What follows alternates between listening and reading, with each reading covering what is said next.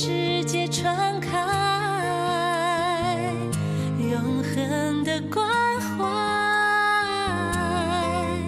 来自台湾之音 RTI。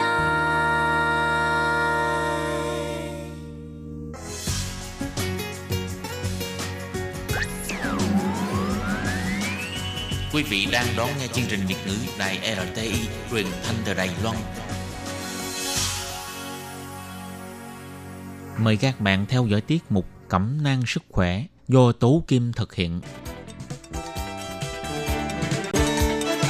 Tiết mục Cẩm nang sức khỏe sẽ cung cấp những thông tin về sức khỏe cho các bạn tham khảo, chăm sóc tốt sức khỏe mình. Tố Kim xin kính chào các bạn, hoan nghênh các bạn đến với chương mục Cẩm nang sức khỏe ngày hôm nay. Các bạn thân mến, trong chương mục Cẩm nang sức khỏe ngày hôm nay, chúng ta sẽ bàn về những quan niệm về người già cũng như là cách chăm sóc sức khỏe cho người già. Vậy thì sau đây Tố Kim xin mời các bạn cùng theo dõi nội dung chi tiết của chương mục Cẩm nang sức khỏe ngày hôm nay nha.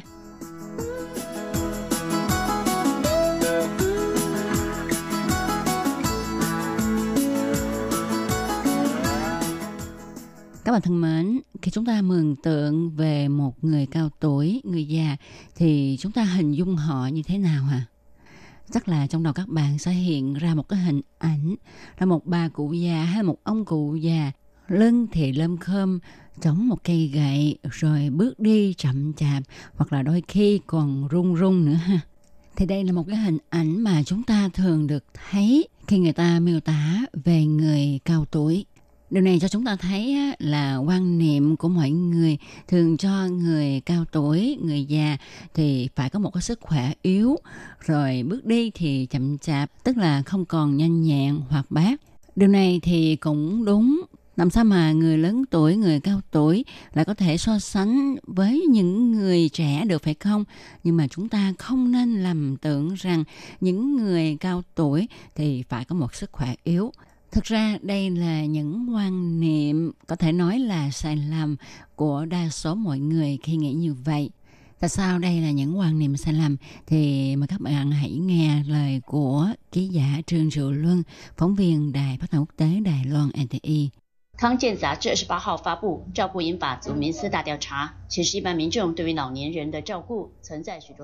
Theo một khảo sát về những quan niệm chăm sóc sức khỏe người già của một tạp chí sức khỏe được đăng ở gần đây cho thấy, đa số dân chúng có nhiều quan niệm sai lầm trong việc chăm sóc người lớn tuổi. Khảo sát này cho thấy có gần 80% dân chúng Đài Loan cho rằng người già, người cao tuổi đi chậm là hiện tượng bình thường. Nhưng các bác sĩ nhắc nhở, quan niệm này dễ khiến cho chúng ta bỏ sót đi nguyên nhân chính làm cho người lớn tuổi có bước đi chậm hơn. Ngoài ra cũng có hơn phân nửa người cho rằng những thức ăn mềm, lỏng, bột sẽ giúp cho người già tiêu hóa tốt hơn. Nhưng trên thực tế, những loại thức ăn này sẽ khiến cho sự ham muốn ăn uống của người lớn tuổi hạ thấp, gây nên chứng thiếu dinh dưỡng. Những nghiên cứu về lão hóa tiếp tục cho thấy những dấu hiệu sinh học quan trọng của tuổi già đều có thể cải thiện được. Người ta ước tính có 1/3 đến 1/2 các tình trạng già hóa hoặc là ốm yếu ở người cao tuổi là do những sai lệch trong thói quen, lối sống hàng ngày mà thường rất dễ bị bỏ qua. Đó là những nhân tố hoàn toàn có thể phòng tránh để làm chậm bớt sự lão hóa và tình trạng ốm yếu ở người cao tuổi. Trần Lượng Cung biểu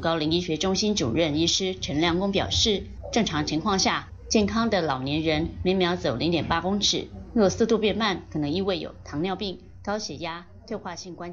bác sĩ Trần Lượng Cung, chủ nhiệm Trung tâm Y học Cao niên Tổng Y viện Quân nhân Vinh dự Đài Bắc cho biết, trong tình trạng bình thường, người già khỏe mạnh cứ mỗi 8 giây họ đi được 0,8 mét.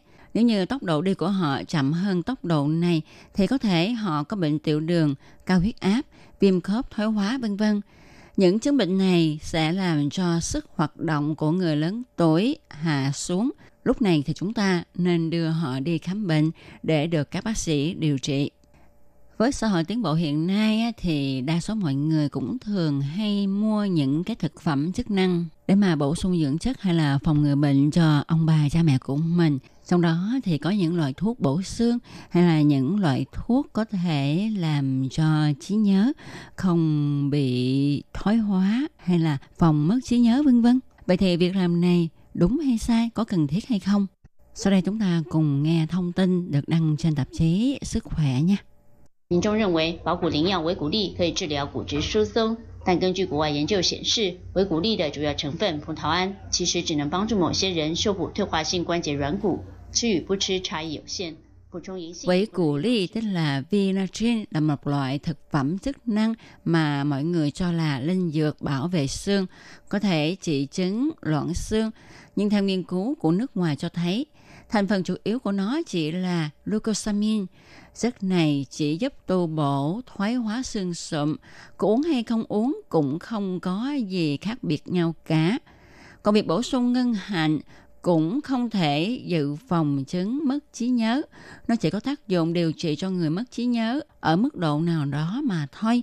Theo độ tuổi càng lớn thì thời gian ngủ cũng xảy ra hiện tượng di chuyển về trước. Ngủ sớm thì tự nhiên là thức sớm. Nó không đại biểu cho người lớn tuổi mất ngủ hay là ngủ không ngon giấc. Bác sĩ Trần Lượng Cung cho biết, tiêu chuẩn về đường huyết, cao huyết áp và mỡ máu của nhóm người lớn tuổi vốn được nới rộng hơn là tiêu chuẩn của người trẻ tuổi. Nếu như chúng ta khống chế quá độ thì ngược lại sẽ nâng cao nguy cơ tử vong. Ngoài việc điều trị bệnh ra, người cao tuổi cũng nên cường hóa thể năng và vận động. Đây mới là sách lược giữ gìn sức khỏe tốt.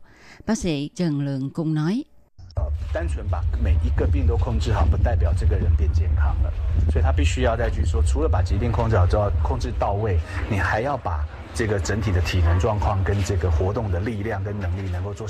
thuần khống chế tốt mọi căn bệnh không có nghĩa là người này đã khỏe mạnh rồi.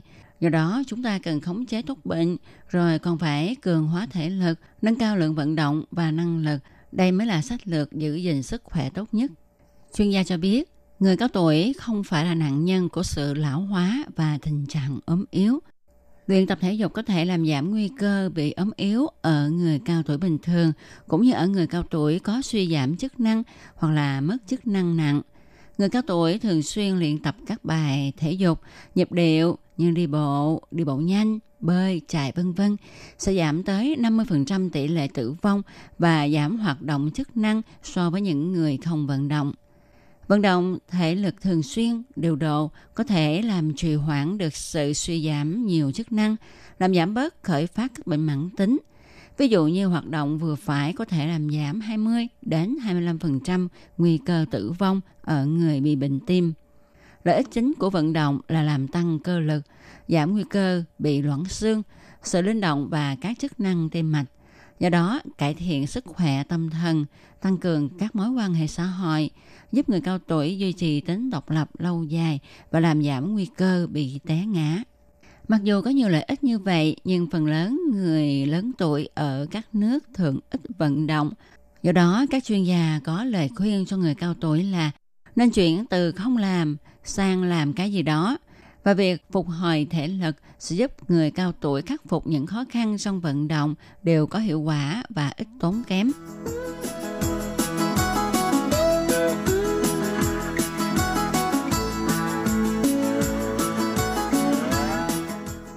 Các bạn thân mến, qua phần trình bày trên thì chúng ta đã nắm được là người già không phải là một người có bước đi chậm chạp hay là phải mắc bệnh này bệnh kia mới là người cao tuổi, mà người cao tuổi vẫn giữ được một cái sức khỏe bình thường nếu như chịu khó luyện tập, vận động và khống chế tốt bệnh tình ha. Thì sau đây chúng ta hãy cùng nhau tìm hiểu về chế độ ăn của người cao tuổi như thế nào nhé. 营养师则呼吁饮把族不要刻意吃胡乱食物，因为胡乱食物缺乏色香味，反而导致食欲降低，造成营养不良。建议老年人应该多吃软肉食物，甚至掺杂九层塔。 Chuyên gia dinh dưỡng thì kêu gọi người cao tuổi không nên cố ý ăn những thức ăn dạng nhão, vì những thức ăn dạng này sẽ mất đi màu sắc, hương vị nên không kích thích sự thèm ăn, gây thiếu dinh dưỡng. Chuyên gia dinh dưỡng kiến nghị người già nên ăn nhiều thịt mềm, thậm chí cho thêm rau quế, tỏi và các hương liệu khác để phòng bị thoái hóa vị giác, từ đó phải ăn thức ăn quá mặn. Ngoài ra, việc sử dụng chén đĩa có màu sắc sặc sỡ cũng sẽ giúp người cao tuổi nâng cao sự thèm ăn. Đối với người cao tuổi thì chúng ta nên có chế độ ăn uống cân bằng điều độ, không nên để tình trạng thừa hoặc là thiếu dinh dưỡng xảy ra. Như chúng ta đều biết đó, do mức sống hiện nay được tăng lên, người cao tuổi ở các nước đang phát triển có xu hướng ăn nhiều chất đường, giàu chất béo, ăn ít rau quả, chất xơ và vitamin.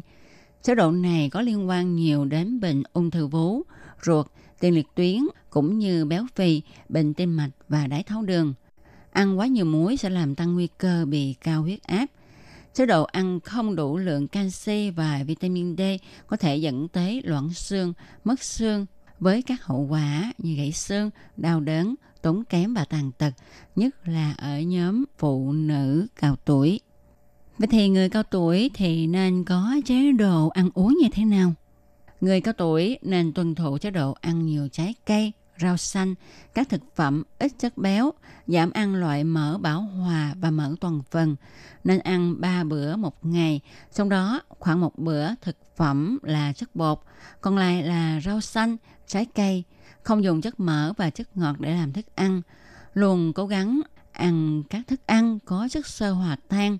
Hàng ngày nên ăn khoảng 55 đến 85 gram các chế phẩm như là phô mát, sữa chua, sữa tươi v.v. Ngoài chế độ ăn uống ra thì người cao tuổi cũng nên loại bỏ, tức là từ bỏ những cái thói quen xấu mà khi trước chẳng may mắc phải. Chẳng hạn như là nếu mà có hút thuốc lá thì không nên hút thuốc lá nữa, phải cai hút thuốc lá đi. Tại vì tác hại của hút thuốc lá là tích lũy và kéo dài. Nguy cơ mắc tối thiểu một bệnh lý liên quan đến thuốc lá tăng tỷ lệ thuận với thời gian và mức độ hút thuốc. Hút thuốc lá không chỉ làm tăng nguy cơ mắc bệnh ung thư phổi mà còn góp phần gây bệnh tim mạch như nhồi máu cơ tim, tai biến mạch máu não, thúc đẩy tốc độ mất mật độ xương, sức cơ và tăng chức năng hô hấp. Người cao tuổi cũng không nên uống rượu. Nếu như có thói quen uống rượu thì cũng nên cai rượu từ từ. Tại vì rượu sẽ làm cho người cao tuổi dễ bị ngã và chấn thương, dễ gây tổn hại bởi những tương tác giữa rượu và thuốc chữa bệnh. Tuy có nghiên cứu cho rằng ở độ tuổi 45 trở lên sử dụng một lượng nhỏ rượu mỗi ngày có thể tránh mắc bệnh mạch vành và tai biến mạch máu não. Nhưng nhìn từ góc độ tử vong nói chung thì lời khuyên cho sức khỏe là uống rượu là lời bất cập hại, vì thường lượng rượu được sử dụng là quá nhiều. Còn một điều cuối cùng mà người cao tuổi cần phải làm nữa đó là sống lạc quan yêu đời. Vì lối sống ảnh hưởng trực tiếp đến tốc độ lão hóa, tốc độ giảm khả năng thích nghi của cơ thể và khả năng mắc bệnh. Lối sống và tình trạng sức khỏe của người cao tuổi có mối liên hệ chặt chẽ với nhau. Cũng như sức khỏe, lối sống là một tiền đề quan trọng cho sự trường thọ. Do đó khi ở nhà có người cao tuổi thì chúng ta phải làm thế nào để cho ông bà cha mẹ của mình có thể sống một cách yêu đời vui vẻ, đừng để cho họ rơi vào cái cảnh trầm cảm. Tại vì trầm cảm là những rối loạn về cảm xúc, nó sẽ tác động đến khí sắc và có ảnh hưởng đến toàn bộ đời sống của người cao tuổi. Nó thường được biểu hiện bằng cái khí sắc trầm, mất đi sự quan tâm và các niềm vui thích, sẽ làm cho người cao tuổi luôn mệt mỏi, giảm khả năng hoạt động. Là con cháu thì chúng ta phải có trách nhiệm làm thế nào để giữ cho ông bà cha mẹ của mình không rơi vào bệnh trầm cảm nha. Các bạn thân mến, chương mục Cẩm nang sức khỏe ngày hôm nay với đề tài tìm hiểu về những quan niệm khi chăm sóc người cao tuổi cũng như là làm thế nào để giữ cho người cao tuổi có một sức khỏe tốt khi tuổi đã về già. Chương mục hôm nay xin được tạm dừng nơi đây. Tôi Kim hy vọng rằng qua buổi nói chuyện này sẽ giúp ích cho các bạn trong việc chăm sóc người cao tuổi trong gia đình. Tôi Kim xin chúc cho tất cả mọi người luôn có một sức khỏe tốt. Cảm ơn các bạn đã theo dõi. Thân chào tạm biệt các bạn. Bye bye. Quý vị và các bạn thân mến, xin mời quý vị và các bạn truy cập vào trang web Đài RTI để đón nghe chương trình phát thanh tiếng Việt vn.rti